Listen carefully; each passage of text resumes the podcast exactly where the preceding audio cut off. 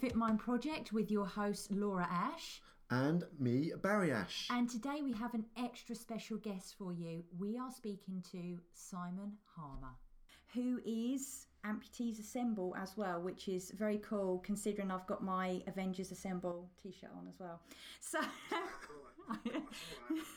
so um, Simon served as a combat medic in the British Army when he suffered a life-changing injury on the 26th of October 2009. Is that the right date? So, whilst out on patrol as a medic for the Coldstream Guard, an improvised explosive device, an IED they call it, was activated beneath him and resulted in damage to both his legs and his right arm. Now, Simon's endured five years of surgery, rehabilitation, and physio, which has allowed him to use his prosthetic legs, which we have just seen, and they are awesome. There's one. Cue. See the leg. Excellent. I think late, later on during this um, this webinar, we need to do a competition so you can guess the price of these legs. Yeah, definitely. Um, now, um, Simon now uses his story to inspire thousands, and um, he has actually contributed to raising a staggering one million pounds for charities. And now Simon inspires people and companies in rea- in helping them realise what's possible given the right mindset and desire to overcome anything they want to achieve. And we are absolutely honoured to have him join us this evening. Thank you so much um, for joining Thank us. well, we heard you speak at uh, the TEDx events in um, Tunbridge, didn't we? Yeah, it was Yeah. absolutely amazing. It was my recollection of you coming on stage was this obviously an amputee, but it wasn't your legs that drew me to what you was doing. It was the way you come across to the crowd and actually engrossed everyone. So your story was so inspiring. I just wondered if you could share it with our guys, if that's okay. Yeah, tell us a bit about yourself. So uh, I joined the army in '97. I had a little bit of a plan that I was going to eventually join the fire brigade as a, as a fireman. Um, I did my work experience with Hampshire Fire Brigade. So I've got this little uniform that they sent me out in, and my aim in life was to join the army for a few years, maybe five, maybe six, and then leave and, and, and, and join up. So I, I went in specifically as a, as a medic, and that's what I wanted to do. Um, I need, in my mind, I needed to be sort of traded, and uh, I learned to go and, you know, that's what I learned to do. So I went on operational tours to Bosnia a couple of times. I went to Iraq for the invasion there. I went to the Congo. Um, I was really, really lucky. So I did triathlon in the summer. Um, I really tried to avoid work as much as I could. So I did triathlon in the summer, and in the, in the winter I did cross country skiing, so which is uh, the biathlon, so shooting and skiing. Yeah. Um, so I was incredibly fit. Um, I was enjoying myself. I was seeing the world, um, and I was having the time of my life. And what? So why would I leave? Uh, I was deployed out to Afghanistan in on the, in September, the the 26th of September 2009. Um, at that point, I'd only been married for for less than three months. So I was, I was married on the 1st of August 2009.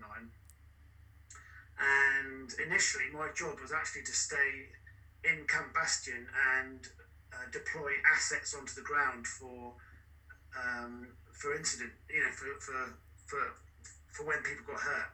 So that was my job. But when I landed, my boss approached me and said, um, "Things have changed. You're not. You're now needed out on the ground, and and that's where you know you're told where you're going to go, and that's what that's what happened."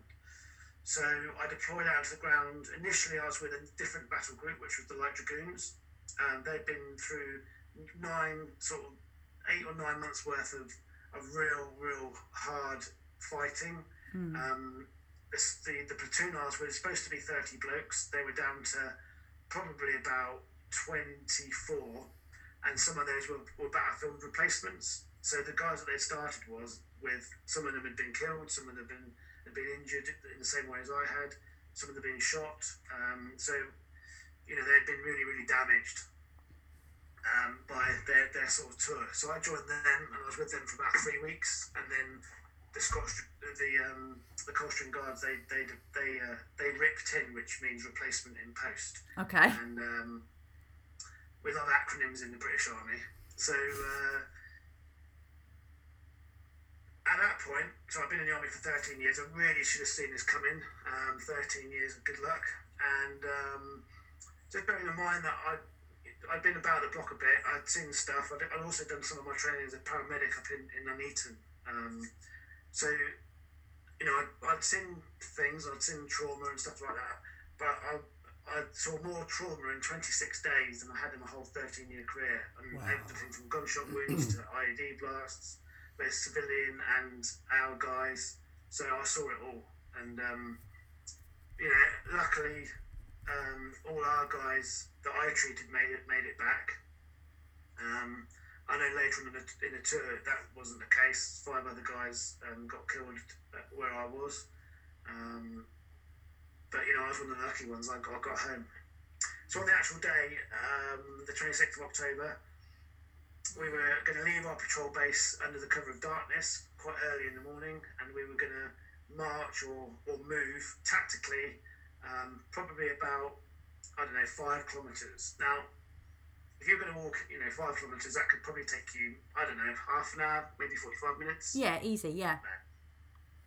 maybe a bit longer, but it, it was going to take us um, several hours because everywhere we went, we had to um, metal detector route for, for us to go. Right. Yeah. And um, so the guy, there's a guy leading us. We're all in, in a file, and um, it's his job to basically do something that's very, very unsoldier-like. And he's basically looking at the ground in front of him, swinging a metal detector. He's got a pistol in one hand. There's somebody behind him protecting him and being his eyes. And then, then we follow on. So that's why it would take so long. And, and, and as you're planning a route as you go, you you know you stop. You might have to reassess where you are.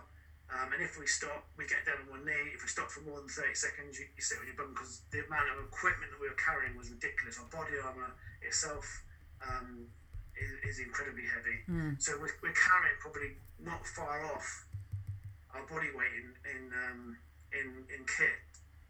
Um, so you know, it's it's it's a it's a it was a big it was a big job out there. So I, I got myself prepared in the, in the in the morning as I normally would. Woke up really really early. I prepared my scarf, which is your breakfast or whatever. um, and I tried to not to wake the other guys up that I was with. And actually, uh, later on, I found out that I put my mate's boots on. So he had my boots, and and uh, you know I, we were both size ten. So I, I accidentally picked. I, I- accidentally put his boot his boots on, and he kind of called my because obviously he had to keep my boots because I blew his boots up. I mean, you know, what an amazing thing. but he, his, he, he kind of called my boots his lucky boots. So, uh, you know, I'm glad it worked for him anyway. You didn't ask for your boots so- back. Say that again. You didn't ask for your boots back. Well, they were in bits, unfortunately. I should have, I should have kept, I should have kept, uh, uh, yeah, I should have kept his boots, but uh, uh, they'd have to find them, as you'll find out in a minute. Uh, so we left at about quarter to five in the morning, and um, everything was in a green haze because I'm wearing uh, night vision goggles. There's no ambient light out there. There's no street lighting. It is, it was pitch black. So I'm moving along and I can just see this green haze in front of me. And I'd only travelled about 150 metres when this explosion happened underneath me. And I was unconscious for probably a split second, but in that mind, it was in that sort of in that moment, it, I can remember. Um, it was like being in the Millennium Falcon when it goes through space, and I've got all these stars sort of rushing past me, and I can I've got these questions that have appeared in front of me, like, uh, am I injured? Uh, if I am injured, is, you know, is anybody else injured? And and the last one is if if anybody else is injured, can I treat them? And I kind of woke up with a with a bit of a bang. There was um, we're in a bit of a contact, and a contact is um, us exchanging fire. Yeah. So we um, there was flashes of light. Um, you know, we'd probably put um, some some flares up so we could see better. So there were sort of flashes of light going around me, so I could see my injuries completely because my pants and my trousers had been blown off. So my right leg had been blown straight off. My left leg was uh, degloved from my ankle to my knee. Um, I did my arm as well, so my arm has got some pretty patterns on it. Yeah, we've. This is quite, this, look, this is quite cool. Oh, Oh, cool! It speaks. You need that, that. That should be your tattoo. You need to get a face on that. I think I should just do some eyes up here. Like some eyes there. yeah, definitely. Have conversations with people. I also then committed, lost my right testicle, and uh, it was annoying because it, it, it got a fair amount of use, and I did enjoy using it. Um, that's another story. Uh, I, we didn't, I didn't actually ask if there's a line. There's no line, and I'm crossing that line. I didn't even know there was a There line. is never is a no line. line. There's never a It's line. been crossed. The, cro- the line has been crossed. It's fine. We can stay Uh, over so I'm there. I can see, all- can see everything that's going on, and uh, I actually kind of accepted straight away what my situation was. All I cared about was whether I could have children, and and that was my initial thought. So someone then shouted out "medic," to which I replied, "I am the," Medic. and uh, and uh, somebody else went, "Oh, sh- oh shit!" So um, yeah, it was initially it was I was quite scared. Um, I was quite I felt quite alone because I was on my own. I felt quite angry because one of the first things I said, and guilty instantly because one of the first things I said was "Why me?" and it kind of straight away it meant that somebody else should have got injured and not me. Mm. So I kind of felt guilty almost straight away. Um, and then eventually someone came up to me and, and, and they'd had to get the, the metal detector back out again to find a route to me because they were concerned that there was another IED in between me and them, Yeah. another improvised explosive device. Uh, and then they started to treat me. And actually, I was the medic on the ground, so I had to talk them through what was what, what needed to be done. Where I landed, actually, three foot away from me was another improvised explosive device, which we actually didn't we didn't obviously initiate. Uh, and it was quite fortunate because the second guy that came to treat me was a Royal Engineer. Now, Royal Engineers, everybody thinks that they like fixing stuff. They don't. They like blowing things up. So his rucksack was full of plastic explosive. So it would have been a diff. You know, we would have we wouldn't have been here today if we if if one of us had been in the wrong position. We just wouldn't be here today. Mm. So they eventually got me onto a stretcher, and it wasn't like the normal help for heroes kind of rigid stretcher that you think about. It was just it was a fabric one that could be stuffed into a into a day sack. Yep. So they put me on that, and I'm I'm feeling a little bit sort of happier about the situation because I'm I'm moving out of where I've just been, and uh, it, it, it's moving in the right direction towards treatment.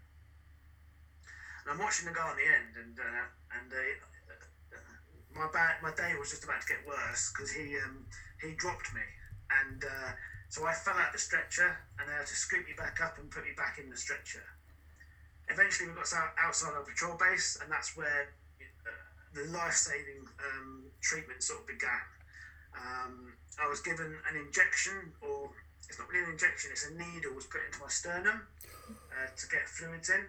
It's called osteo. It's called um, uh, ost- not osteointegration. Um, it's um, it, it's in it's an in bone um, injection, but it leaves the needle inside the bone. Right. So I had one in my sternum, and they started putting fluids in through my sternum, and then the, the second one, uh, they actually drilled it into my arm. So it's a it is a proper drill, and they drill it into your arm. Wow. Now these are, were used extensively, or- or they are used on children or babies because you can't always get a vein on babies. So they screw in uh, uh, a needle so they can get drugs in and fluid. Um, and that's what they did to me. They also put obviously a, a tourniquet on each on each stump as Yeah. they were then. Um, and I remember that the left one, the left tourniquet being put on my left leg. It was it was incredible. It was it was incom- it was uncomfortable. It wasn't overtly painful, but I was very conscious that it was there. I can I remember that that I felt that at the time. Uh, at the same time that that was going on, there was all, there was already a, a Chinook in the air coming to pick me up. Well, actually, it wasn't coming to pick me up. It was coming to pick up an Afghan national soldier that had been shot. Well, my wounds were considered worse, so they diverted the helicopter to me. Um, now, if it had been reversed and I'd been shot and the Afghan national soldier had been injured in the way I was, it'd have gone to him. So it wasn't based on who I was, it's based purely on need. Yeah. I, I think he's still waiting there, which is a little bit awkward. no, he's not really. They sent out another. So uh, I was. I remember getting put into the into the helicopter, and again, it, it is dark. They've got a little bit of green light in there, so they can work. And that's when um, they start their sort of cutting edge procedures, and, and, I was given plasma, which is really early on in, in sort of treatment, um, and it's just by starting things early, uh, they could they could help you out. So I would have probably been given a massive dose of antibiotics. Um, they gave me ketamine, but it didn't touch me because I could remember everything. And the reason why they give you ketamine is because it helps you forget. Oh. But I can remember everything, so clearly they didn't give me enough.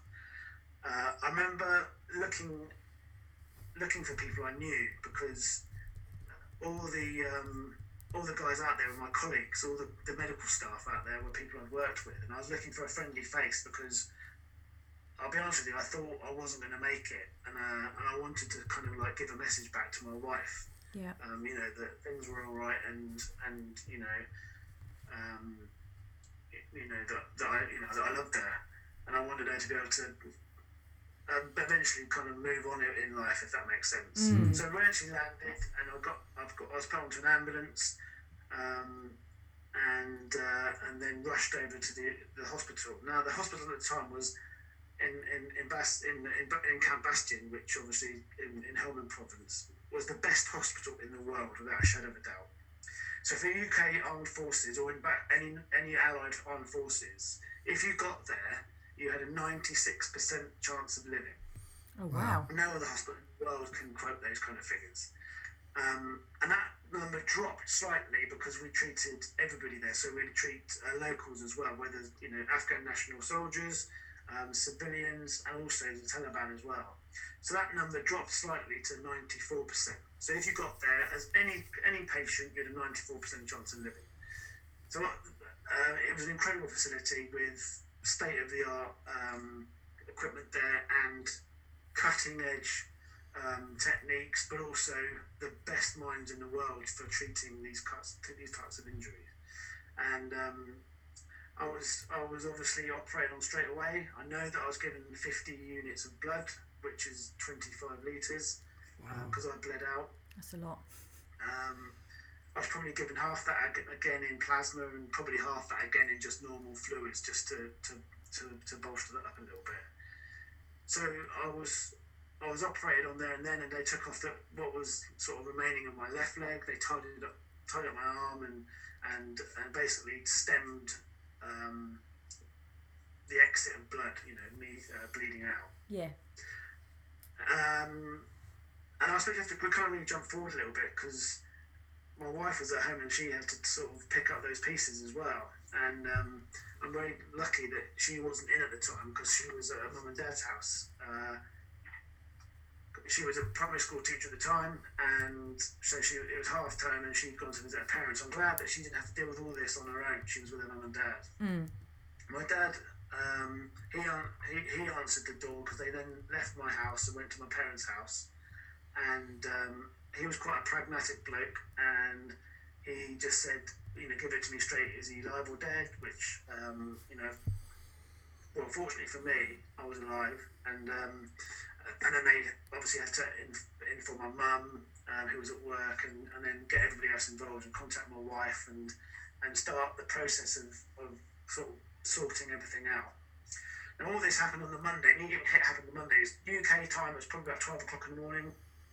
Yeah. Uh, I, I was back in the UK by 11 o'clock on Tuesday. So it was really, really early. Hmm. Um, I, know, I even know I know quite a lot of detail about what happened. So I know that the flight crew that came to pick me up, they were diverted back to the UK over Prague to pick up an aero, aero um, medical team. Um, they then flew to Turkey, changed crews, flew out to Afghanistan, picked me up, flew back to Turkey, uh, and then and then dropped me off in um, in Birmingham where I was blue lighted to the hospital there. So I know quite a lot of detail about what happened to me. Um, I was operated on Tuesday uh, at about eleven o'clock in the morning. Uh, in the morning, uh, which was a long operation as I understand it. I was then operated on on the Wednesday as well, and they kept me sedated until the Friday morning. Now I do remember waking up, and I think it might have been the Thursday, and I pulled out the nasal gastric tube that was in my nose because it was irritating. Yeah. And I kept on pulling that out, and the surgeons kept on putting it back in again. Naughty. so that's kind of, you know, in really in brief, kind of uh, what happened in those first initial sort of moments, I suppose. Mm. Can I ask you a question? Though? when you was on the battlefield and the accident actually happened, or the incident actually happened, I've had loads of injuries myself with my legs and stuff, and I remember how it felt. How was the pain for you when the explosion went off and you looked down and you knew what happened? So the thing about pain is you never forget it, and there's one really, really good reason because you never pain isn't like you can't really experience it again because otherwise women wouldn't have children more than once. So it's something that's inbuilt into human the human psyche, um, and it will. It, it, even if you've tried, if you've done something and it was painful, that's not going to stop you from doing it again. And it's just the way that humans work, I suppose. Um, I know it was painful, but it's not like re- repeating a joke because you're not going to laugh. You know, you can laugh at the same joke more than tw- more than once, and you can laugh at something and experience that same sensation.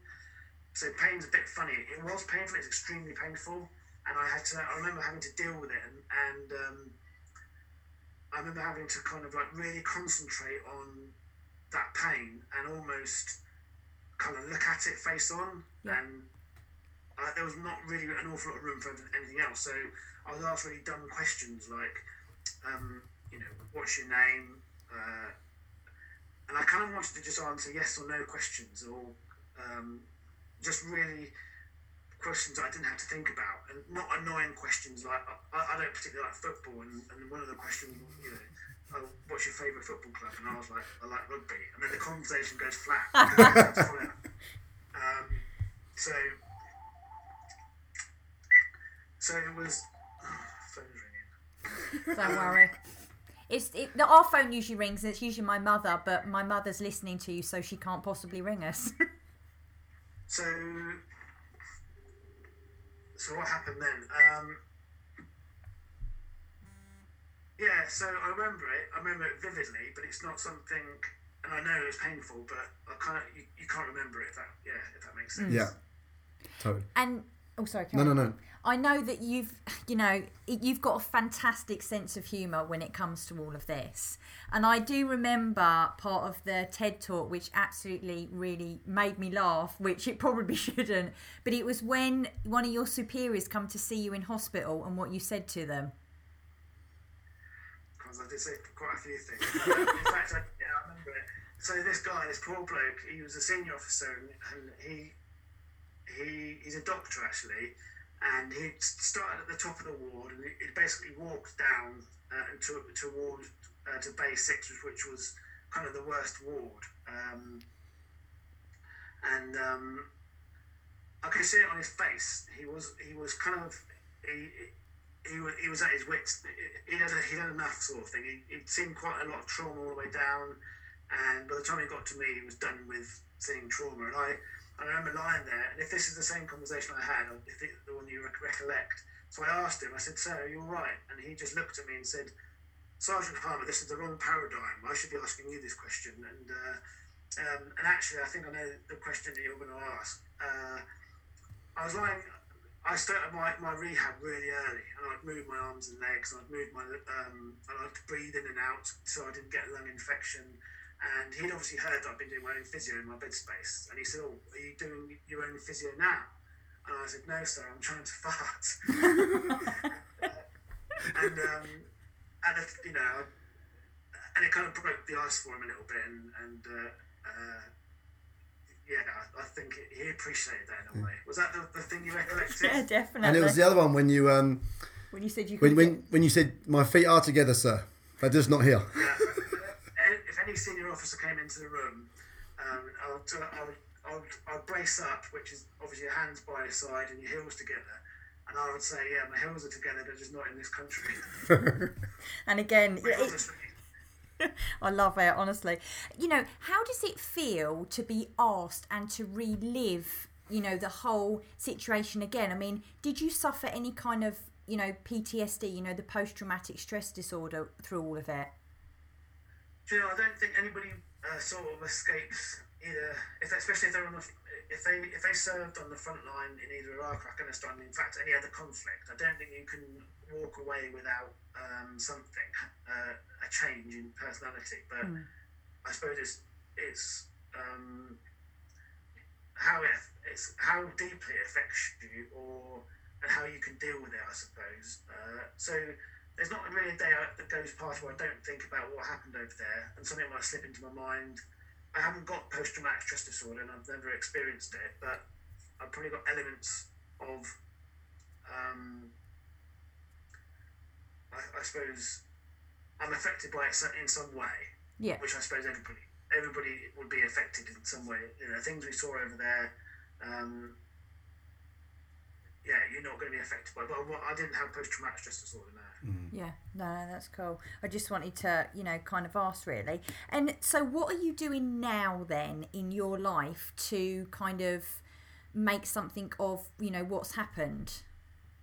So I, I remember being in hospital, and, and you might remember this from something I said. Uh, someone said to me to try and find three good things from one bad. Yeah. And I thought to myself, uh, that's a load of rubbish. I'm going to find five good things from one bad, and that's what I'm going to concentrate on. So that's what I try to do now. I try to find the good from the bad and try to move on, and that's pretty much how I live my life. I'm extremely busy. I, I think I was probably less busy when I had legs. Um, there's, you know, I'm, I'm always on the go doing something, so life hasn't really slowed down for me. Um, and it's all about just moving on and and um, pushing the boundaries of, of of my now restriction to see where what I can and can't do.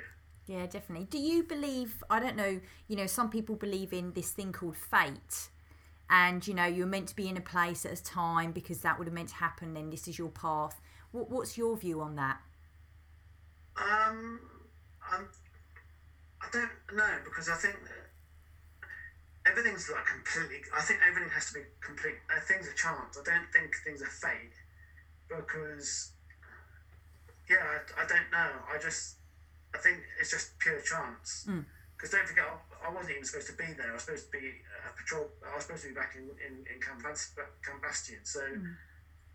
um, I'll, I'll, be honest with you. I'm glad it happened to me and not another 19 or 20 or 21 year old. Yeah. When I got hit, I was 33 um, and I'd done, and you know, I'd been around the block a bit, I'd seen life. So from that from that point of view, I'm just glad it wasn't on the other young person. Mm. Yeah, no. yeah, it does. Thank you. Well, I've got one of the questions here that I've I've wrote down for you. What went through your mind when you when you woke up in hospital after all your operations? What was the first thing that entered your mind? I suppose I was well. Because I asked my wife this a minute ago. Now, I was I was the first thing I was looking, I kept on asking, like, uh, at this point, my, my, wife didn't know that I'd lost my right testicle. And I kept on looking under the sheets and I was going, ball, ball, ball, you know. And uh, I, was, I wanted to know if everything else was all right down there because that's what I cared about, was being able to have a family. Yeah. Mm-hmm. And I kept on, and they didn't really know what uh, I was going on about until the nurse said, oh, yeah, he's lost, you know, he's lost one. And, uh, oh, well, thanks for telling us, sort of thing. Yeah. So that Richard tells me that's what I was doing initially. I do remember waking up and um, I was coming around and my I was, my arm was strapped up like this and it was elevated. And Marissa was in this on this side, and I remember my family sort of waiting to come through, and I was mumbling something to the nurse, and uh, the nurse was like, "What's he going on about?" And I was trying to high five the nurse, and Marissa said, "Oh, I think he's trying to high five you." So I, I remember waking up, it, it almost felt normal, if that makes sense. Because I was still alive and. and um, yeah. Mm. Just minus a few things. Yeah, absolutely. Yeah, a little bit lighter. Yeah. yeah. How long did it take you to come to terms, or if you have come to terms with losing both legs? I think I came to terms with it on the where it happened. Um, I knew that thing. This was I wasn't going to walk this off, uh, and I, I, kind of knew that my life had changed instantly. And the and at the time, all I really cared about was, you know, whether me and Marissa could have a family. So I kind of I accepted that part and moved on really, really quickly, I suppose. And you've got kids now, haven't you? Because they'll be pleased to know that you have that you've got three kids. Yeah, so my little daughter, well, my big daughter, she will be six in uh, the end of this month. My little boy Leo, he was four in December, and my little girl Amelia, she was one in September. Wow. So um, we we need to buy a cri- uh, TV for Christmas or something because um, to find something good to do. In the evening. Yeah, you're gonna have to. You can't. Yeah, it's you know, it's gonna. Yeah, definitely. So, um, Simon, you know, did you ever reach a point where you thought that's it? I'm giving up. I mean, I can't see it from what you're saying, but did you ever reach a point? No, because when I, I was only in hospital for five weeks, and then when I moved down to Epsom um, in Headley Court, I was surrounded by people that were like me, and some worse and some um, not so bad. Uh, so I was surrounded by people that were moving forward in whatever way. So and there was a kind of a there was a bunch of us down there that really wanted to excel and just move and move on in whatever capacity. So some of the guys I used to knock about with, they they've gone into the Olympics, they've gone to do amazing, amazing things. So there wasn't a time really to, to mope and um, to feel sorry for yourself because there was always someone in different perspectives worse off than yourself. Yeah. And it was all about perspective as well because um, that person that you thought was worse off than than you, they actually thought somebody was worse off than them. So it hmm. was it was all about perspective. It wasn't about necessarily what was the complete story because Yeah. we never knew the complete story of a of a, s- a person's situation, if that makes sense. Yeah, definitely, one hundred percent. Hmm. So, so we're in the health and lifestyle, and we have lots of people come to us who they want to change the way their body looks.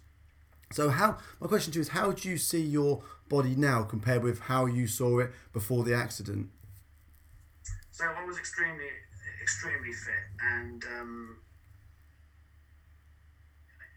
I, I, I, it, it does make me sad. Some, well, it doesn't make me sad. It's just, you know, the way I used to be isn't the way I am now, and um, like, like I said, I was fortunate in, in the fact I did so many things. I've just had to. Before I could do say I could do ten thousand things. Now I can do nine thousand things, but and some of them in a different way than I I did before.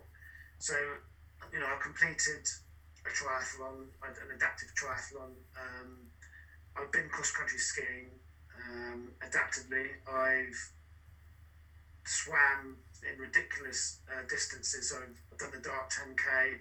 The next day I did the Brownsea Island six and a half k. That was last year. Um, so I've just done different things and found different ways to do them. I did uh, as a team. We went across America. We cycled across America. Wow. Wow. There's four of us on bikes on, and four on normal bikes. So it's just about, yeah, I was I was extremely fit before I got injured, um, and completely irresistible to the opposite sex. Absolutely, hundred percent. But now I'm only half. uh, I'm not conceited in one little bit either.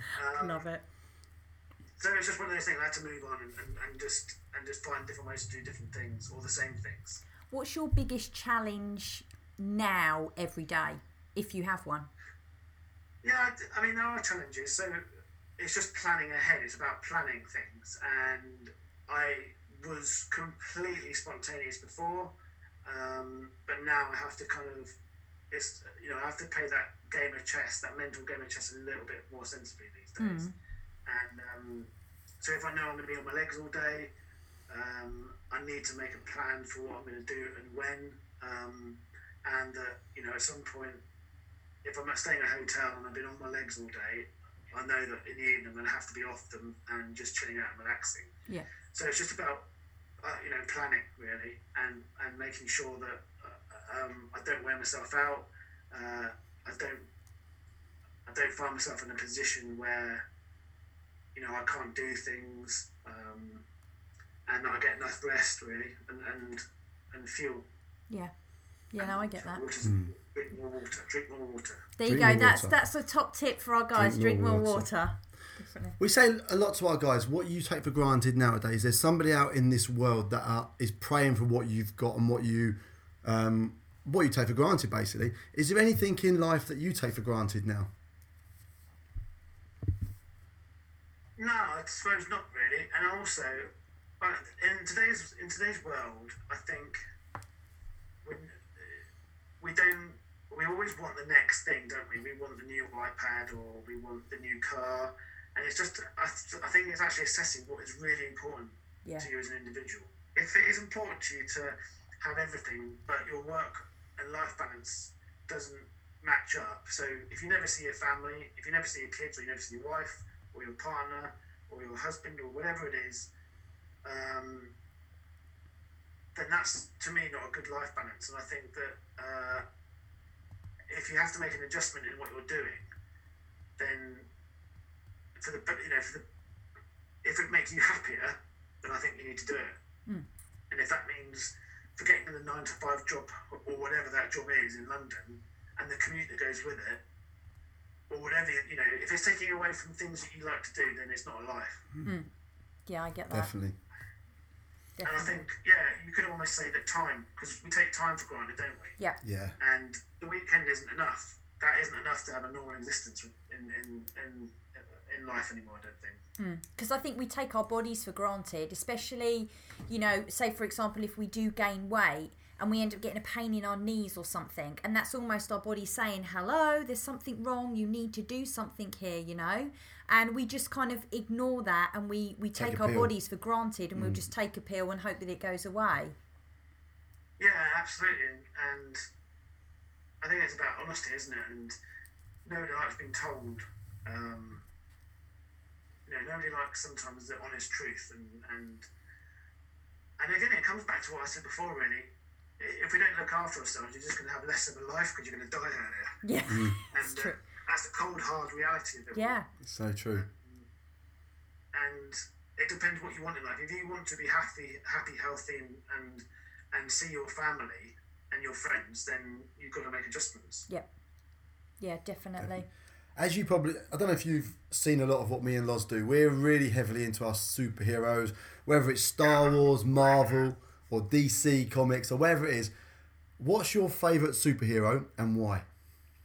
Well, I've got a little bit of a list. I'll be honest with you. So I grew up with Judge Dredd. I know he's not a superhero, but I grew up with Judge Dredd. Um, and in Judge Dredd, there was another character called Rogue Trooper, and he was this blue sort of soldier from the future, and um, uh, he was he was kind of one of my my superheroes as well, even though he wasn't really a superhero. Um, more mainstream, I suppose. I, I you know I've, I like Tony Stark. I like his uh, his his he. I think they yeah they definitely based that character on uh, a, a, a, British Army soldier somewhere along the line because he's very very funny and good looking.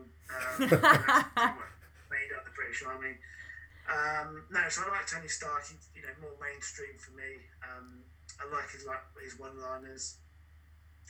Uh, I also kind of like Cyborg. So there's there's that character Cyborg who who was you know he was he's disabled and, and they've kind of pieced him back together again. I don't know if they're going to make a a, dec- uh, a film about his character. I think they are. I think he's going to appear somewhere. Um, I like Hulk as well because he just smashes everything up, and why not? Um, and then lastly, you know, lastly, I do like Wonder Woman. Um, she's been made a UN ambassador, which is I know that's kind of a little bit odd for most people, uh, but you know, I think that um, there's been a lack of superheroes for women in the last sort of decade, and probably longer. And you know, I've got two daughters, and I want them to have someone to, to aspire to as well. Uh, and I suppose the reason why I mentioned Wonder Woman because I'm in the, the upcoming film as well as a as an extra. Are you Kept that really? quiet. Yeah, so if you if you watch the, the trailer and towards I think it's sort of just past the middle bit, there's um, some soldiers returning from um, the second uh, First World War um, injured soldiers, and um, I'm on a stretcher coming back up, and, and you've got uh, Wonder Woman and the, and the main characters walking past us. So Oh, uh, yeah, that's the reason. I will check that out definitely. I will check that out. That's fantastic. And if you're not sure, then um, well, there's only one person on the stretcher, and they've got a massive nose, so it has to be me, really. okay, well, we'll we'll slow down and do it frame by frame. We'll be like, we know him. I love it. I love it. Now, I myself and Barry, we always say that we have our own superpowers. So I have my own superpower with my bipolar, and Barry's is his dyslexia. So, what would you consider your superpower to be? Um, I suppose tenacity, really. just you know finding a way around. Um,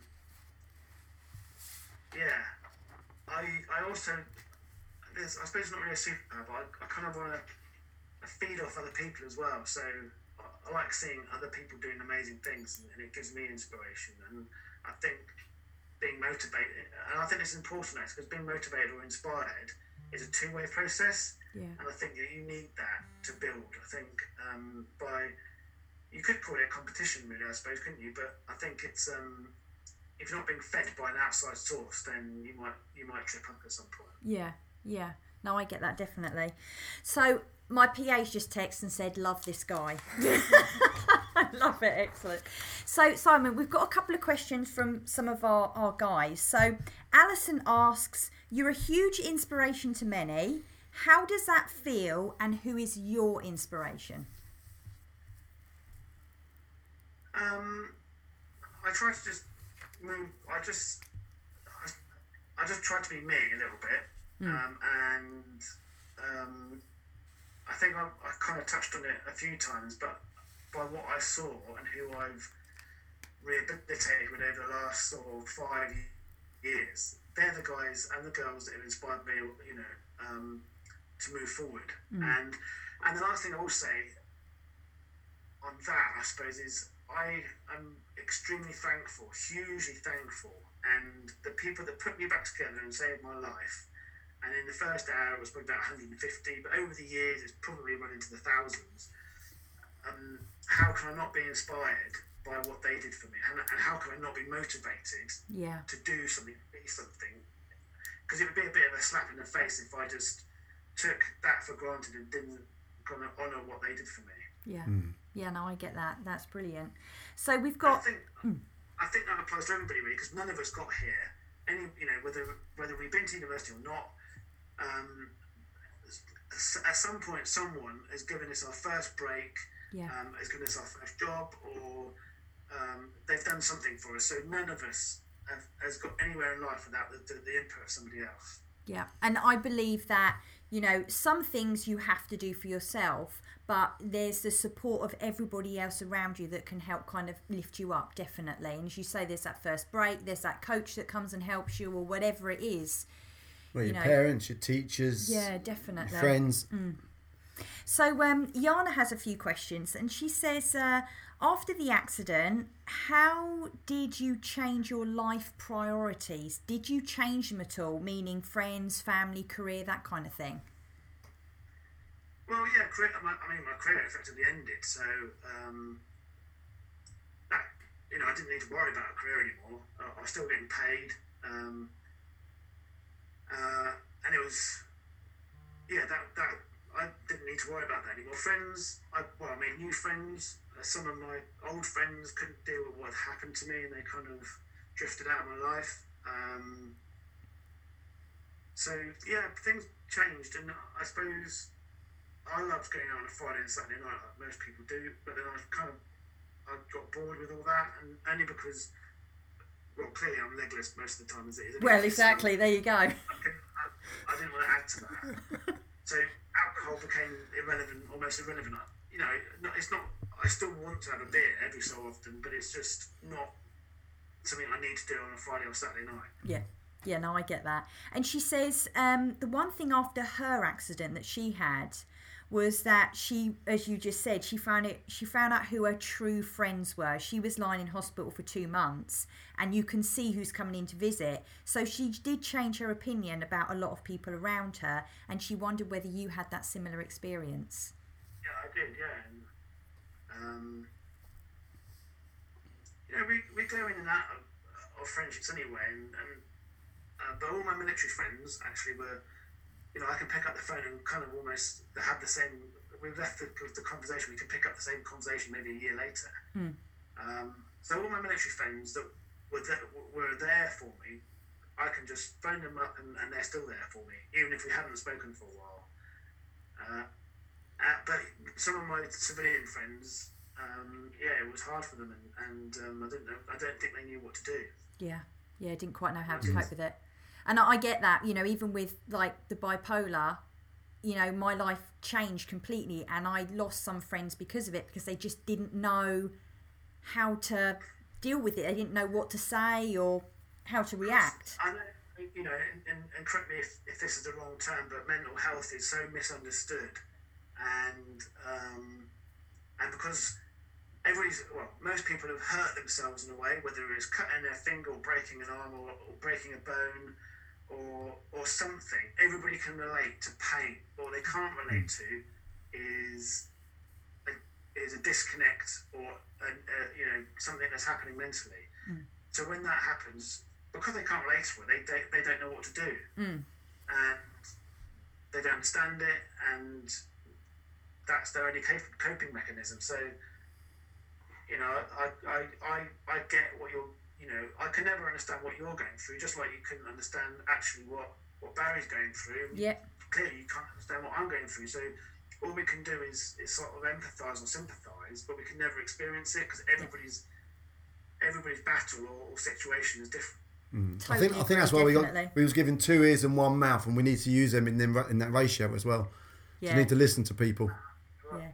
Um, Yana's final question is um, what was in your head or your mind, I think she's trying to say, that helped you to keep moving and that you wanted to live? My wife. Yeah. I was gonna Um. So every every part of it was like um, a stepping stone. So me, the first guys coming to coming to treat me, me getting onto the stretcher, me getting to um, the patrol base, onto the Chinook, and then to the to the hospital. It was literally like a stepping stone. It was my percentages going of survival going up and Yeah. up.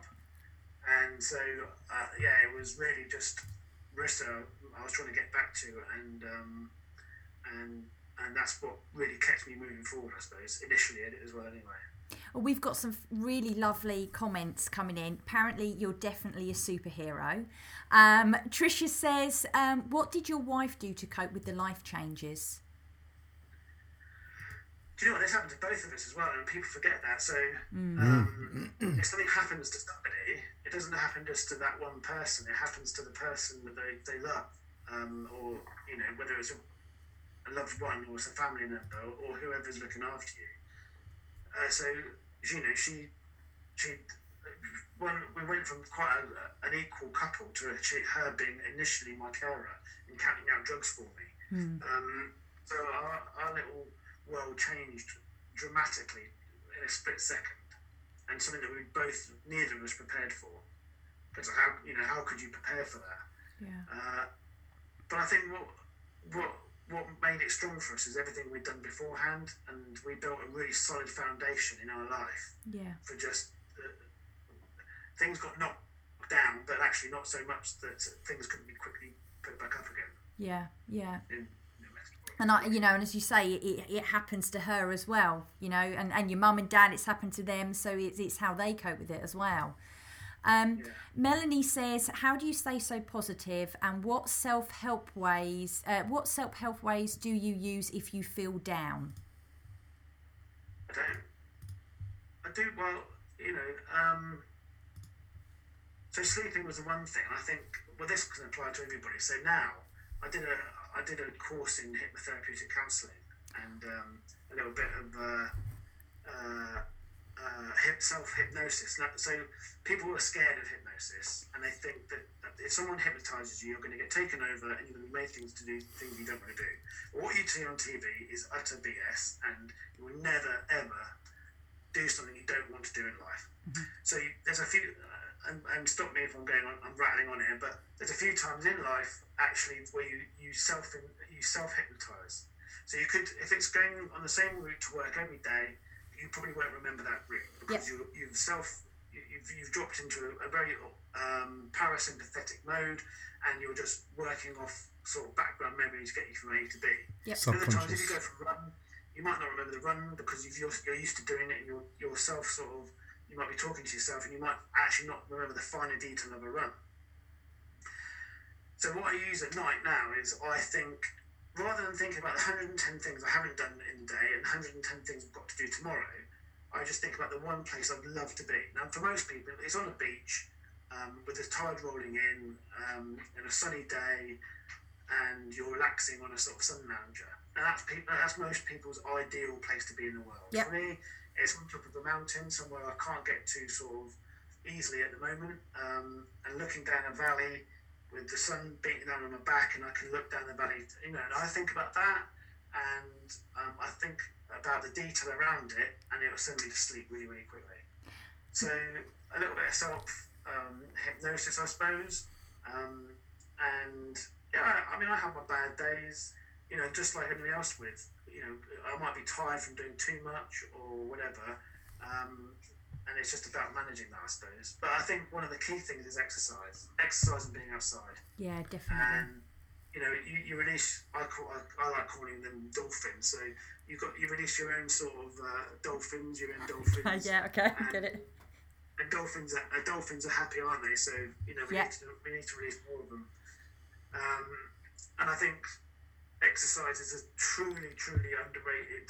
Um, uh, well, self-help treatment, if you like. I know it doesn't solve solve everything, and and um, you know, but I think it can help, and I think being outside can help. Um, and yeah, I think there are things that can, can help along the way to build up that, you know, that, that way to treat yourself, if you like. Do you know what? It's really funny because Barry and I are just training to be hypnotists, and we always give them a perfect place, and we have a perfect place. And Mine's our- the same as yours. Ours is the same as yours. Mine's Whistler Mountain in the valley, looking where it comes down. Love it. We should all go. Uh, and if you ask, I I reckon if you asked 100 people, most of them would say on a beach. Yeah, Yes, yeah. yeah. Because it's, it's that holiday image, but um, for me, it's somewhere It's a- something different, slightly different. A beach is a little bit too boring for me. I've got to be looking up, well, looking down on the world, and me being up on that mountain, it puts my all my problems into perspective because them mountains are so freaking big that anything I think of as anything that's my problem is so small compared with them mountains. Yeah, definitely. Yeah. Um, Yana says, "Thank you very much for asking, answering my question. I can say big respect for Simon." Uh, Zena says, "Simon is an utter gent and all-round amazing guy. See, you know, Your head's getting thank bigger you already. for organising this." Oh, um, Alison, you answer her question. Says, um, "Please thank Simon for sharing his experience so openly and honestly. An amazing story, and an awesome guy, and obviously an awesome family round him." Such a great sense of humour and outlook on life, so inspiring and so thought provoking. Thank you for getting him to speak to the hub. Brilliant, absolutely fantastic. Um, let's have a look. When someone has something physically wrong with them, people will stare at that person. Has that happened to Simon and how does he deal with it? Good question. I like that one. Yeah, no, I do get that, and um, so some people see it, some people don't. Um, and I wear shorts all the time. Now, if you're in a wheelchair, clearly, you, you know, you're uh, people are going to clock that straight away. However, if I, if I am on my legs and just um, it's happened to me at, at Waterloo train station where someone ran at me and literally they expected me to just jump out of their way. Well, I didn't, and actually, I, there might have been a, an exchange of words. And I had to kind of grab hold of him because if I didn't, I was going to fall over. Yeah. And um, anyway, he went off with a bit of a flea in his ear. And then, so, uh, and as I, out the corner of my eye, I saw that this woman had grabbed him, but I carried on my way because I was busy. And he actually ran around to come and to find me again. And he said, "I'm really, really sorry, mate. I didn't see any holy legs."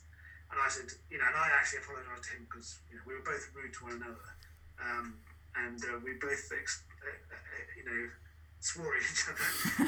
um, initially anyway. But um, yes, it's weird. And kids ask questions, and that's that's brilliant because kids need to be curious about stuff. Yeah, they yeah, they don't hold back. No, they don't. Some adults though, they can get, they can lose, they can. I don't know. It's just um, they don't know what they don't know what to say really. Um, I like the odd weird comment.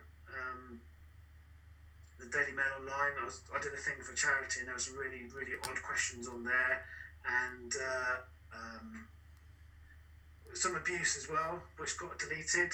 Um, but it's just kind of What's wrong with people? well, the thing is, so I did. I, there was a, a book that Bryan Adams did called Wounded, um, and I was in. I'm in that book, uh, and I had a little chat with Bryan Adams. I'm not name dropping here deliberately. Oh, darling. and I had a little chat with him, and he's he'd, he'd taken the Daily Mail to court actually and won, and uh, I, I got to experience a little bit of the that celebrity world, a tiny, tiny little bit, and um, it's just interesting, you know. We just sometimes see their reaction, but what we don't see is the build up to that reaction. Hmm. Hmm. Yeah. It's like my question. I asked a question as well. Well, well I put, I, did you see what I put No. on the chat? No. Let's have a look. I got a question while Lozzie's looking at that. You hear people who've had amputations, they get ghost legs or they get itchy leg where the leg used to be. Do you ever suffer from that? Yeah, so um, especially when I'm wear- my prosthetics, I can feel my toes and my feet. Um, initially, when I got blown up, I I could. It was like walking around with, with wet socks in my boots, and um, I could wiggle my toes and you feel that sort of squelchy feeling in my in my feet. Um, but I don't. I used to get quite a lot of phantom pain, and now it's just sensation. Yeah. Um, if I do get pain, which is sort of once in the blue moon, it's really, really quite painful electric shocks.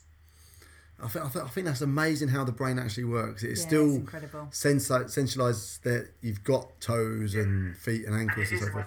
The, the shoes that I've, you know, the shoes It's 20 in my, in my, I can actually feel it in my feet. It's there.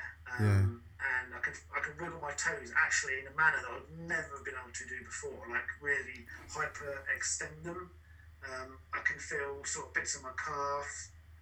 Uh, I can feel the insole. You know, I can. it's really weird. That That's is very odd, definitely. Um, we've had an inappropriate question come in. Are you ready for it? Zena says. So I Z- put out on the first day. Zena, Zena says, okay, I have to ask. It may be inappropriate, but I'm guessing as there's no line, it's okay. Did Simon get a prosthetic testicle? Do you know what? That's a brilliant question. So, um, uh, I, when I, I talk about this in my, uh, I do a bit of motivational speaking, and I say, oh yeah, I'm going to have another operation, and, and people are like, and I say, I'm going to have a prosthetic testicle made. Um, but you know the sort of the physio spiky balls, Yeah. you know, um, a, a sort of a smaller version of that um, with a bell in it and a light in it. Oh, brilliant. appropriate because we've had three children and there's no reason for me to have it. But uh, yeah, that was my comedy um, prosthetic ball. I love it. I love it. Look, we, I, I could, I could talk to you for hours, and I know, you know, you know, we don't want to keep too much of your time, and people are still throwing in questions left, right, and centre, and and saying how amazing you are. Should we do a quick fire round? So we're going to um, finish off, Simon, with a quick fire round for you. Okay, so it's um, We've got eight questions for you, but there's no thinking. You just got to tell us the first answer that comes to your head, okay? actually it's nine because I've just added one. Oh, you've added because I really okay. like it. Okay, you go. You go okay, first. so Simon, first one, your most inspirational quote. Oh, uh, I've got so many, but it has to be, I suppose, um, to find one good thing from. Uh, to find five good things from one bad. Love Brilliant it. stuff. Next question. What's your favourite destination you've been to and why? I have been extremely lucky in my life. I've been to so many different countries. I loved Sweden though. I was in the, I learned to cross country ski up in K- Kiruna, which is in the polar circle, and you know one of the most amazing sights I've ever seen is, not, is the Northern Lights, which I saw up there. Wow, amazing, fantastic. amazing. Um, what do you want to be known for? Uh, being a better dad, I suppose, being a good dad. Oh, nice. What's your favourite movie and why? I like The Inside Man, which is an awesome film. Um, that's one of my favourite films. I've got many, many, many favourite films, but that is one of my favourite films. It's got Denzel Washington and Clive Owen, and it's the bank job. Oh, Where I haven't Clive seen Owen's that. inside the bank, and uh, Denzel Washington's a policeman, and they're trying to get them out. Not seen that one. Might have to watch What was that one we watched last night? About the medic? John Wick, No, the medic that went up the hill. Hacksaw Ridge. Oh, Hacksaw Ridge. Okay, so I've, I've been asked. I don't know if I'm going to do it, but I've been asked to to do a bit of marketing for them when they do uh, the DVD release. I don't know if they're going to. I've, I've said yes to it, Cool. and uh, and I said I'd do it for free, but they haven't got back to me, so I don't. I don't know if. they're Have you seen the it. film? Apart from Wonder Woman, No, but have you seen the film Hacksaw Ridge yet? No, no, sorry, I haven't. No. You must. good. You'll love it. Looks awesome. Definitely. Uh, what's your favourite song of all time and why? Aha, take on me. I love it. Love it. Take on- And why? I, I just it was. I like the I like the cartoon effect of it. Yeah. Um, uh, I can't hit his notes, but I love singing to it. I bet you try, though. I'm not gonna. I'm not gonna embarrass myself. What's your first childhood memory? Being naughty and getting caught. Um, And what was you being naughty for? I, I, when I was a kid, and I cannot prove this now, but um, uh, I decided to build a, um, my own little sort of den in the garden, and it needed a washing line. So I got a garden fork and attached it all together and put the garden fork through my foot. Um, and that's a, sort of an early childhood memory of, of me injuring myself. I love it. I love it. Okay, so what's one question you've never been asked, but you've always wanted to be asked it? Crumbs, that. Uh, um, I suppose, would I change anything? And the answer is no. I mean, I've been asked similar sort of roundabout questions, but would I change anything that I've done? And I don't think you can. If you if you think about that question, you could you have to answer no because we all make our decisions in life, and rightly or wrongly, you can have regrets or you can you can apologise for really bad behaviour. Um, but everything is in the past, and you really can't change the past. So would I change it? No, because I can't. And actually, if you look back in the past, it only leaves kind of disappointment and, and regret. And we shouldn't have regrets in life. We can make ourselves better the next day, or in five minutes' time, or change something in our lives. But um, you just got to keep on moving forward. Brilliant. I love it. That's that's just brilliant. last question from me: Who's your biggest inspiration and why? I think Well, I've got so many. Um, Yeah. I suppose one of my biggest inspirations is, is uh, well, there's two actually. There's a lad called Joe Townsend, um, and he did uh, para triathlon in the, in the, in Rio, um, and he's properly just putting everything out there and doing his thing, and and uh, he's a double amputee like me. he's a Royal Marine, and he's just moving on in life and, and trying to do the best he can in life. And another guy, um, and actually I treated him two weeks before I was injured. Um, he got blown up as well, and he got bronze um, at the Paralympics in Rio. A bloke called Nick Beighton, and he's just living his life and just moving forward and, and taking every day as it comes. amazing. And my last question is: What is your biggest achievement that you are most proud of to date? Crumbs. Uh, I, I, it's got to come down to my kids, really. Um, and, you know, they are my world now, and, um, and everything I try to do is for them, and I want them to, you know, to be proud of their dad, I suppose. So it's for them. That's Brilliant. awesome. I love it. Fantastic. Um, no, that's. I mean, everybody's just saying thank you for answering a question. Um, Zena was actually crying with laughter around your um, testicle.